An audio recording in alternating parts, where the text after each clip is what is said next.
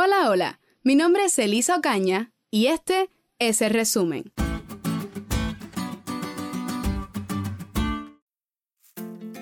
La semana pasada estuvimos hablando acerca de la muerte de Jesús, lo que significó para el mundo y para nosotros como cristianos este relevante acontecimiento.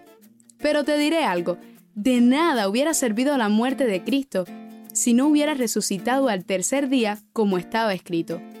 Por eso, el primer punto de resumen de esta semana es que la resurrección de Cristo es un hecho totalmente real.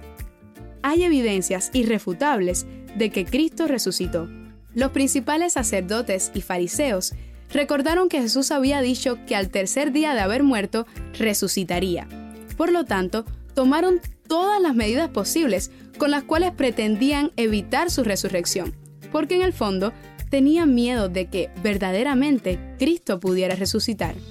Los mismos esfuerzos hechos para impedir la resurrección de Cristo resultan los argumentos más convincentes para probarla.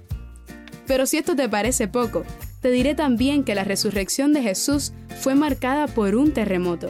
La Biblia nos dice que se abrieron los sepulcros y muchos cuerpos de santos que habían dormido salieron de sus tumbas y resucitaron para vida eterna. Estos entraron a la ciudad y declararon que Cristo había resucitado.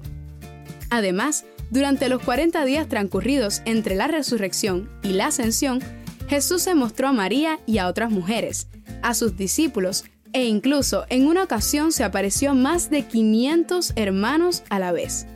Si todo esto no te convence de que nuestro Salvador venció la muerte, no sé realmente qué podrá hacerlo.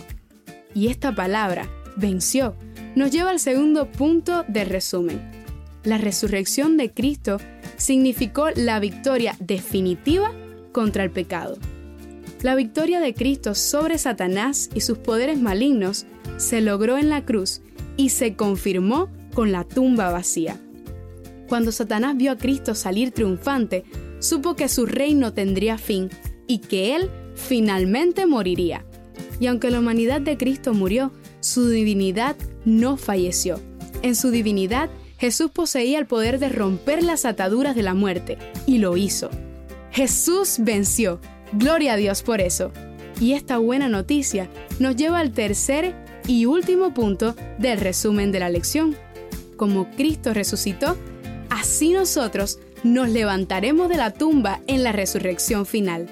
La voz que clamó desde la cruz, consumado es, fue oída entre los muertos, atravesó las paredes de los sepulcros y ordenó a quienes dormían que se levantasen. Así sucederá cuando la voz de Cristo sea oída desde el cielo. Esa voz penetrará en las tumbas y abrirá los sepulcros, y los muertos en Cristo resucitarán. En ocasión de la resurrección de Cristo, unas pocas tumbas fueron abiertas, pero en su segunda venida, todos los preciosos muertos oirán su voz y surgirán a una vida gloriosa e inmortal.